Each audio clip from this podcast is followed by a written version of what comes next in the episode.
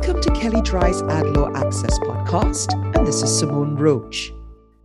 The FTC released an advance notice of proposed rulemaking ANPR on earnings claims as it embarked on a mission to adopt a rule that would give the FTC, in its own words, an important new tool to return money to consumers injured by deceptive income claims and to hold bad actors accountable with civil penalties. Importantly, the ANPR also suggests that the rule could do more than just change the FTC's enforcement tools and also seek to substantively change the standard that has long been applied in analyzing earnings and lifestyle claims. Interested parties will have 60 days from publication in the Federal Register to submit comments and respond to the FTC's questions and request for evidence. As an advance notice of proposed rulemaking and not a proposed rule, the ANPR does not offer specific regulations for consideration at this point. Notably, however, the FTC solicited information on a number of specific issues that shed light on possible new areas for regulation. The FTC stated that it is interested in exploring disclaimers and posited that, in the Commission's experience, we have not seen probative evidence that disclaimers effectively cure atypical earnings claims. The ANPR also questioned whether some or all entities and individuals making earnings claims should be required to give recipients specific earnings information and analogized to existing disclosure documents required under the Franchise and Business Opportunity Rules.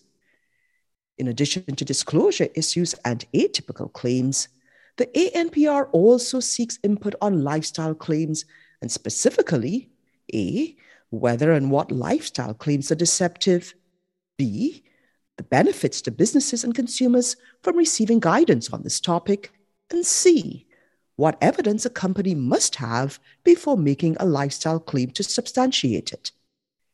The ANPR is the first in a series of required steps to promulgate a rule under the FTC's Magnuson-Moss Rulemaking Authority. As previously discussed, while Chair Lina Khan has sought to streamline the rulemaking process by doing away with the requirement for a written staff report and a neutral presiding officer, there are still plenty of hurdles and opportunities for engagement along the way. One final note. The ANPR was approved 4-0. With Commissioner Wilson issuing a concurring statement that she remains skeptical of unleashing a tsunami of rulemakings to address common unfair or deceptive acts and practices, and stating that she would likely ask the Commission to terminate the rulemaking process if legislation was enacted to allow the FTC to obtain monetary redress under Section 13B in response to the Supreme Court's decision in AMG Capital Management. With no recent significant movement on 13B legislation, at least for now, it appears the Commission is united in moving forward on a rule that could have far-reaching effects for direct sellers and others in the gig economy making earnings and lifestyle claims. If you'd like to hear more information on this topic, please contact either John Villafranco or Donnelly McDowell, and you can find their contact details in the show notes. Also, please visit the Advertising and Privacy Law Resource Center available at kellydrye.com.